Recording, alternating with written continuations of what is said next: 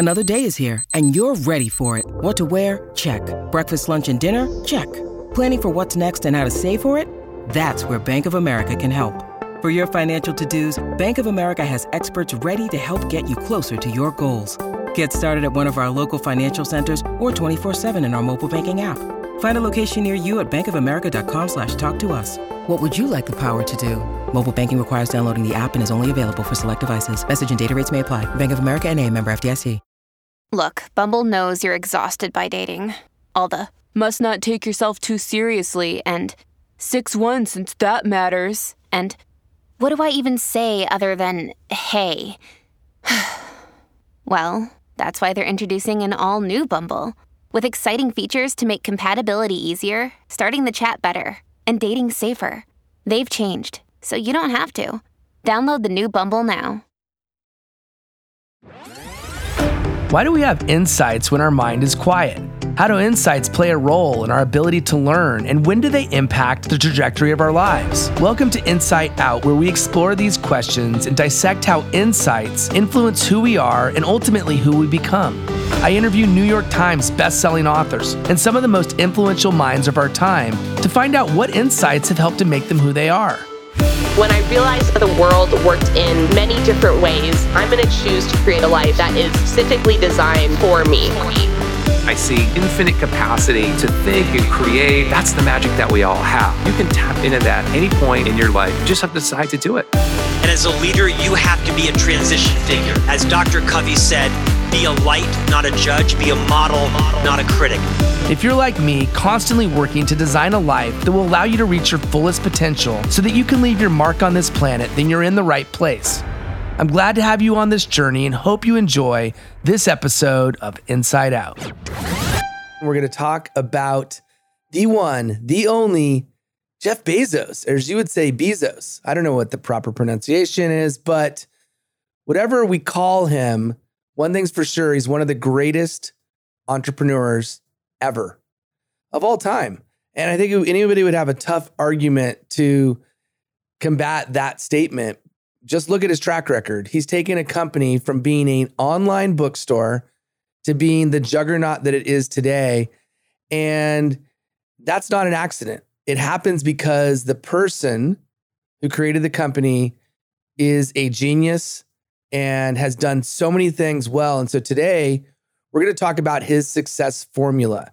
And so I know we have a few different topics that we want to explore, and we will get into the story going back in time, getting the full version of what happened, why he started it as a online bookstore and how it evolved over time and what the reasons are that have helped Amazon be the success that it is. But let's start with something called the regret minimization framework. What is that and why are we going to start there?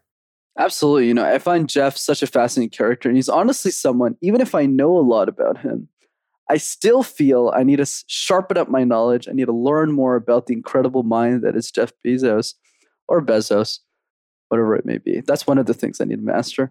But going to the regret minimization framework, the most powerful thing Jeff has taught me personally is the decision on whether or not he should even do Amazon. So essentially what happened is when he was 29 or 30 years old, Billy, he was working at a company called D.E. Shaw. It's an investment training firm in New York City. And he was asking himself, should I start Amazon? Should I not? And he was realized that the internet from his math, his math was actually wrong, but he, he thought the internet was going by 2,300% annually. The answer was actually 230,000% annually. It's pretty nuts. I was just reading that on a Wikipedia page. So, what made him actually quit that job and pursue Amazon? Because there's a lot of risk, obviously. And the, decision that was solely based pretty much on what he calls the regret minimization framework. So, it goes something like this He pictured himself 80 years old at that age on a rocking chair, thinking back at his life. And what he says is that life is not about experiencing as much as you can, but rather regretting the least amount of things as possible. And I thought that, that idea was super fascinating. So he just asked himself if I was 80 years old and I didn't pursue Amazon or try something, would I regret it? And he said the answer was absolutely yes. Even if he failed, if he would have sat on that chair and said, you know what, I tried. But if he never tried, he would have regretted it until his deathbed. So that's probably the most important lesson I, I learned from Jeff that I applied in, in my own life. Yeah, no, it makes perfect sense. And I think if we really boil it down, when most people reflect on their life at the end and you ask them, what regrets do you have? They usually regret what they didn't do, not what they did do. And a lot of times the regrets have to do with maybe how they treated someone or interpersonal communication or the relationships in their lives and the maybe the missteps that they took and how they treated people. People regret that and they regret the things they didn't do. And so if you're going to minimize your regret, think about it from the perspective of what will you look back and say I wish I had done something. Instead you want to say I'm glad I at least gave it my all and I put everything I could to make that happen even if it wasn't the success that I imagined. Okay, so he's a Wall Street executive. He's having some success. He's, still young, but he's not 19 years old either. I mean, he's almost 30. So where did he come up with the idea, if you know, and why Amazon? When did he like the name and why a bookstore? I mean, what was the early stage idea formation period like for him? You know, it's interesting. Based on the knowledge I know about Jeff, it was mostly around doing something with the internet in air quotes. He just knew he wanted to be a part of that era, though I don't think he was sure himself what he actually wanted to build. However, when he did start Amazon and did his market research, started seeing what was out there, he realized that given the growth rate with the internet, people are going to buy things on the internet. He wasn't sure what, he wasn't sure what kind of things they would get.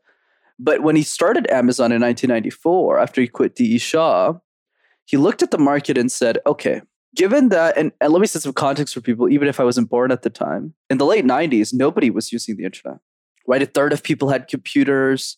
And even the people who did had really slow internet connection. You probably speak on this way better than I can. But yeah, no one, it's not as obvious as it is today that, oh, you have to shop on the internet. It's easier.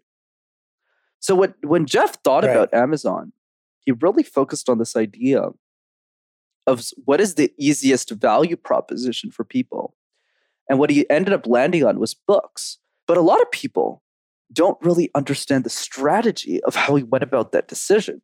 Because there was a lot of other online stores like pets.com that went bankrupt during the dot com bubble and crash. There's a bunch of other websites that didn't work out. So why was Amazon different? When Jeff looked at the, the market and he realized that the user adoption rate, that means people who are using the internet, people who want to invest online and buy products, was really, really low he needed to provide something so compelling and so easy for him to do that people had to buy it on the internet. And the conclusion was books. And the reason why books were the perfect thing to start with that every everybody else missed or didn't execute well enough as he did is for the following reasons.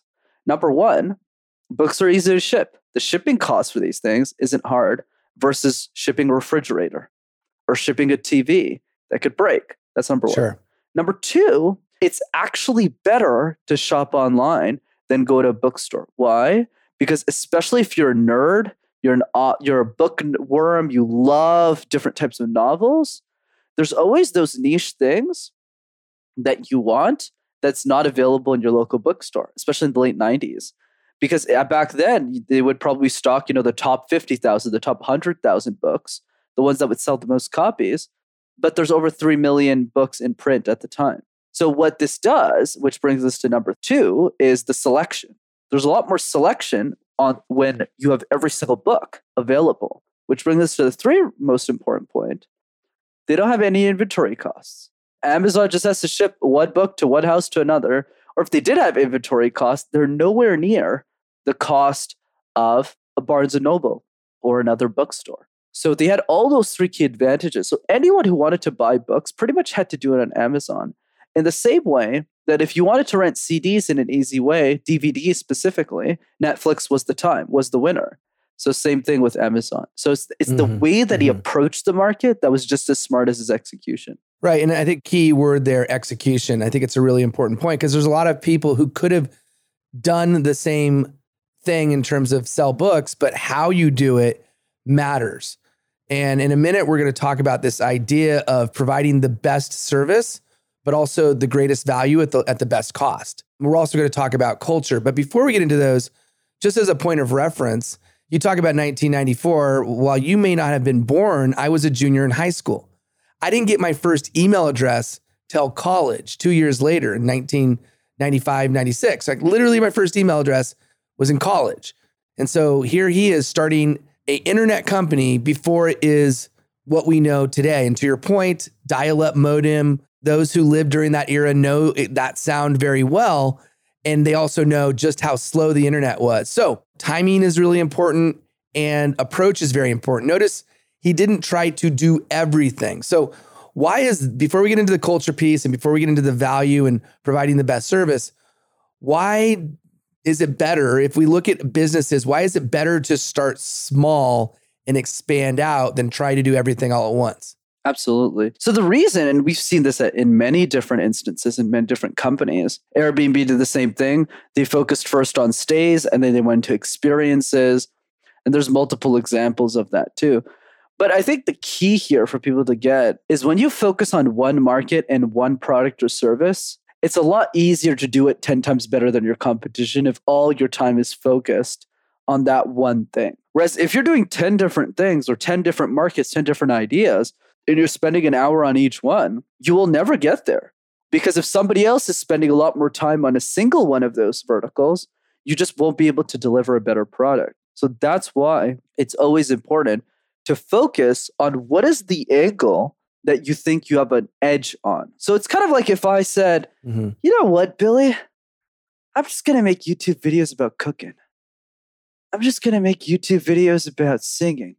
yeah, sure. Would they be entertaining? I guess, but they wouldn't be really useful to the world. Whereas because we funnel into public speaking, it's a lot easier for me to develop an expertise for that specific thing and add a lot more value back into the market. So that's why it's so important for you to really be specific about delivering an exceptional customer experience and product for a very small group of people. Because if you fail, it doesn't cost you a lot of money either. But then the second you find what that thing is, is what we call product market fit, where the product fits the market that you're trying to sell it to, and the product's good enough that that market is starving for the mm-hmm. product. Then you could start scaling that in the same way Amazon did monstrously with books.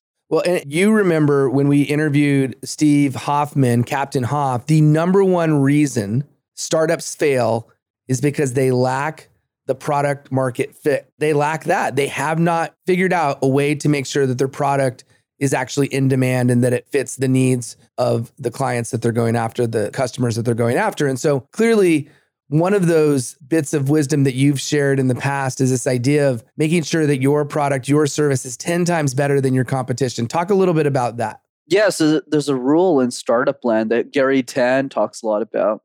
Garry Tan was the, one of the first investors in a company called Coinbase, and he's a CEO of a company called Initialized Capital, one of the best VC firms in the world. And he says, look, your product needs to either be 10 times faster, 10 times cheaper, or 10 times better if you want to stand a chance. But here's the crazy thing with Jeff is he was all three. Mm. He was 10 times cheaper, 10 times faster, and 10 times better. And that's why Jeff was a scary entrepreneur. If you ask me another example, Billy, of another company that has done this, I actually have a hard, I would actually have a very hard time figuring out. I can name you founders in each category, but a founder who has done all three in a single company, that is absolutely scary. And that's what Jeff has done in spades. But going back to you who's listening, mm-hmm. you only need one of the three. You could either be 10 times cheaper, you could either be 10 times faster or 10 times better. It's just the reason why Jeff is revered as one of the best entrepreneurs of all time is he did all three and he executed all three exceptionally well. How did he do it? If you could boil it down, what do you think are the reasons how he was able to do all three when most struggle to do just one. Yeah, I would say the first piece is long-term vision. This is what Jeff has that a lot of entrepreneurs don't have is he had a 20, 30 year vision for Amazon. It wasn't a quick buck where he's like, oh yeah, we're just going to sell a bunch of books, make a lot of money and then sell the company. No, that's actually to use Jeff's own product, his first prize analogy. That was chapter one of his 50 chapter game or 500 chapter game. And I think chapter 500 is landing on Mars, which is super fascinating, right? It's start with selling books, then go into toys. They had like a negotiation with Toys R Us and then kind of crush them, which is another thing. And then after that, they went to other verticals. They started dominating all the verticals.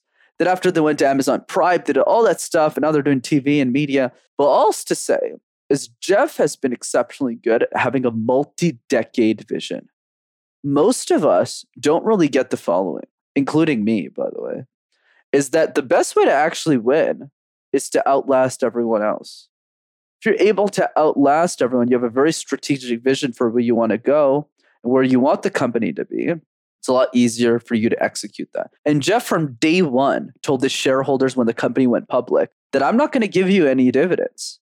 He was very clear about it. It's not a decision he changed since the beginning. He'd been telling Wall Street from the beginning look, I'm going to take all the profits, I'm going to reinvest it because Amazon will one day become the everything store where everyone will want everything only from Amazon. And that was the vision. That's the first piece to success. You know, interesting you brought this up because it actually sparked something that I I think is really fascinating that, you know, for a long time they didn't show profit, right? Which I know we've talked about this in the past. This is a very normal thing for companies to keep extending and not show the profit, but eventually obviously they have, not least of which is owed to AWS, which is in my mind one of the core reasons why the moat around Amazon is so wide and so big because yes, there are other players in the cloud business, but the reality is AWS is so far and away. I, wonder, I don't know how much knowledge you have on AWS, but why did it take so long for them to reach profit? And what were they doing to allow themselves to thrive to be now where they're at, where obviously it's like they're untouchable? Yeah, of course. So in the context of you know profitability, Amazon has been profitable for a very, very long time. I'm sure they could have turned a profit just based on their numbers. So when I know the company, they could have turned a profit in much earlier than they did. The reason they didn't was intentional, not because they weren't a profitable company. They were just reinvesting all of their profits back into the business. Because when you're in a tech company like that, the focus is really growth and dominating market share, not reinvesting out the profits and sharing that with everyone else. It's just dominating the whole thing. And then once you dominate the whole market, and then you just reap in all the benefits, which Amazon is doing today. And a lot of the shareholders are, are pretty happy, right? 25, 30 years later. But yeah, that's the piece, right? It's the profitability piece around having that clear vision and saying, hey, these are the decisions we're going to make. The other piece, thinking about AWS, here's what I do know is it goes back to the second point that we're talking about, which is what made Jeff so successful about being 10 times better, 10 times cheaper, and 10 times faster is ruthless culture and more importantly, open minded culture. You know, Jeff, one of Jeff's philosophies is if you have an idea, he wants to hear it. He wants to know what you think, especially if you're someone who's doing really well within the company. And I believe what happened with AWS, it was just one of those ideas. They saw a trend coming up and they want to be the everything store. So I think they just tried it and end up working well for them since they already knew it web infrastructure really well, since they were operating in that business for a long time. They were early adopters. But the other big piece that I want to emphasize with AWS is it's such a great example of the brand is more important than the service. Mm. Like it Amazon could have a hotel. I think Seth Godin says this best. You know, if Nike had a hotel, we would know what would happen in that hotel. Like you could imagine what a Nike hotel looks like. So same thing with Amazon. If Amazon started a hotel tomorrow, we would probably all go we could imagine in our heads what it looks like. Mm-hmm. Like a Whole Foods there, and it looks amazing. Right. So that's the key. The brand is more important. I think that that played another good piece into Amazon Web Services success as well. Yeah. And the brand extends beyond one vertical that exists within this company because clearly they have their hands in so many different things and some aren't as profitable as others. The margins just aren't there. And you think Prime, yeah, I mean, it made it so easy to get a package delivered to your house. And now Prime Video makes it so easy to get a movie delivered to your house. And obviously, these are just two of literally hundreds of different verticals and spaces that Amazon's in. But yet, to your point, the consistent through line amongst all of these is the brand and the expectations of what you're going to get. Because you know, when it's Amazon, it will be at a certain caliber, that it's going to be fast, it's going to be affordable, right? And it's going to be Amazon. And it's going to be the the known entity there is that it will always be an Amazon experience. And when it's an Amazon experience, whether that be cloud-based services or shopping or entertainment, you know what you're going to get and it's you're not going to be disappointed. And if you are disappointed, they will take care of you. And so because of all those things, the brand becomes such a central component to the success of the business. And then when you operate in areas where you can have higher profit margins and you can allow yourself to really have your fingerprint on so many different things, I don't think people even realize AWS powers almost anything and everything you could imagine. It's shocking when you look at just the reach and the scope. And so if you aren't aware, go ahead and do your own due diligence and research AWS and just see how wide and far the uh, tentacles go. I want to double down on this culture piece. When you think about culture within the organization, clearly there's great companies like Zappos, there's Southwest, there is companies that are known for building incredible culture, like even Netflix. And what is it about Amazon? What are some of the things that you know, aside from what you've already mentioned, having openness and other things like that? What else from a culture standpoint stand out? Yeah, and you know, Zappos actually the perfect example. Jeff tried to buy Zappos for almost a decade until he was successful. And the reason Jeff was so fascinated with Zappos was just that the culture. Tony Hsieh and his co-founder Alfred Lin, when they started Zappos, for those who don't know, it's a shoe company where you essentially buy shoes off the internet. And the customer service is so amazing that people just keep buying their shoes from that company. It's a super fascinating concept. And what I especially liked about Zappos' culture is they did a couple of things I want to point out because Jeff did some of these too. The first one is any call center employee that got hired, right before they accepted an offer, they had two options to take the job or to take a cash prize of $2,000. I believe it was 3000 now towards the end of that initiative to not take the job. so if you don't take the job, we'll give you $3,000 or 2000 It was some number. And the people who ended up not taking the cash prize and wanted to work at Zappos, that's actually part of what contributed to a lot of the amazing culture. That's one piece. The other piece that was that was interesting in Zappos as well is the idea that there was no average wait time. There was no, let me explain differently. There was no limit and how much time ser- customer service reps could talk to clients. I'll give you an example for context. In other call centers, to maximize the profitability of the call center, the people who are on the phones have a certain maximum of time where they want to go through customers so that they can maximize profits. Zappos had a completely different approach. They said, yeah, just talk to customers as long as you want, as long as they're happy at the end of the call. And there's this one crazy story about a customer from Zappos calling them and asking them to deliver them a pizza. And the guy just said, Yeah, sure, we'll just deliver you a pizza. And they did. And they freaked out that the pizza arrived.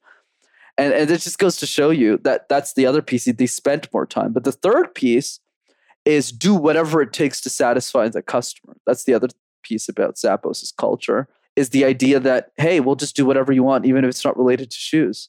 And that's one of the crazy stuff. And Jeff, of course, and we'll talk about that, has implemented a lot of that in Amazon. And then years later, you, Brenden Kumarasamy, talk about it on a live. And I'm sure it's not the only time the story has been shared for a $20 pizza. Like that right there speaks volumes, which is why I'm so amazed when I get on the phone with somebody and they have an opportunity to get a quick win from a customer service standpoint, but they completely missed the boat. I had this happen recently and it was an absolute joke. It was like clearly a mistake that the company made and they could have made it right for a very like for a $25 waiving some fee and they didn't want to do it. I talked to the manager and the manager's like, I can't believe you didn't offer that. And it's like the simplest thing goes a long way. Okay, so I don't want to leave the culture piece until we've explored everything. What else on that front? And then we'll move into a few other areas before we wrap up. Yeah, absolutely. I would say the other piece behind Jeff's success is going back to what Zappos did so well is they were customer obsessed. That's why Jeff was so fascinated with Zappos because that was his core mm. philosophy at Amazon is your competition is not other companies, your competition is your customer. They're the people you should be scared of because they have the money you want. So everything they did at Amazon was just focused on the customer. Think about Amazon Prime. I mean, at the end of the day, Amazon Prime, and Jeff says this, and I quote him similarly. He said, We have to make Amazon Prime so good that the customer would feel crazy not to take us on it. And it's 79 bucks a year, and you get unlimited two day free shipping. That's nuts. If you buy a bunch of stuff. So, so at the time, even people at Wall Street were like, "You shouldn't do that." And obviously, Jeff didn't listen. Kudos to him. Credit for that. He never listens to Wall Street. That's why he's so successful. Is the reason his re- rationale is well, if they buy Amazon Prime, they're just going to buy everything off Amazon, mm. which ended up happening for almost an entirety. The other piece that's interesting to, to Bezos' culture is the idea of scrappiness. In the early days of Amazon, Amazon is so scrappy that people who started at the company had to build their own desks. Super fascinating. So it, it gives you that scrappy like mentality to always save costs. Mm-hmm. So because they always saved money, they can reinvest that into better customer service and get that 10 10 10 that we're looking for 10 times better, 10 times faster, 10 times cheaper and he was able to succeed by being extremely scrappy. Mm-hmm. And the other piece is the high performance mentality. I mean, I was reading articles just before this interview started. One count in 2015, I was reading an article of somebody, he hasn't met an employee who hasn't cried once on their desk. It's a super high performing, super intense culture at Amazon. Maybe things have changed recently, but in the early days, but because of that, of overpaying their top end people, they got a lot out of them and they were able to execute the vision of Jeff at a breakneck speed. So much so, I'll tell you another quick story. When Seth Godin was on an episode once, he was talking about how he went to a Walmart conference. He was a keynote for Walmart in like the late 90s. And even at Walmart back then, there was like a sign somewhere at like a, the corporate offer where it said, don't compete with Amazon because they were just so ruthless. And Amazon was just getting started. So super fascinating, crazy stuff. And when you really break down the story, there are so many elements that you could point to that have helped him reach and the company reach the level of success. But anytime that happens, there's also going to be failures, there's going to be mistakes. What stands out from a, a mistake standpoint? I love that you brought up the frugality and instilling this idea of really trying to think cost and have this almost startup mentality. But what were missteps that he had or anything that stands out from a failure standpoint? And you know, it's fascinating about the failure step because that itself, to your point, Billy, is a lesson of its own. Is he has the best example of another piece of advice that, that I think we've talked about in other episodes. So it's bears repeating, which is the following. You only need one home run for it to count. So what does that mean? So let's say we're at a baseball game and people are throwing balls. And there's people lining up to swing. Some people are going to try once and say, I don't like this game. Other people are going to try three, five, ten times, and they're going to keep missing. And the crowd's booing them, boo, you suck. And then there's some people after a hundred times they give up. And then there's a very, very, very small percentage of people who just keep swinging. Mm-hmm. Just keep swinging. But here's the punchline, Billy. The second you get a home run, the crowd cheers, goes wild, and more importantly, forgets every other time that you missed. Jeff is probably the quintessential example of that. I don't even think most people in his audience even remembers what the Fire Phone was. Hmm. Right? The Fire Phone was like an initiative where Jeff tried to take over the smartphone industry they invested a ridiculous. I believe the number was hundreds of millions of dollars into Fire Phone. I think it was either tens of millions or hundreds. It was a lot of money. It was complete disaster. Didn't work. The feedback loop wasn't fast enough. They didn't really know how to create that phone experience in the way Steve and other phone companies had done it. And they just wasted a bunch of money. And Jeff just said, "Yeah, no worries. Let's just move on." And he didn't fire anybody. He just said, "What can we learn from this experience?"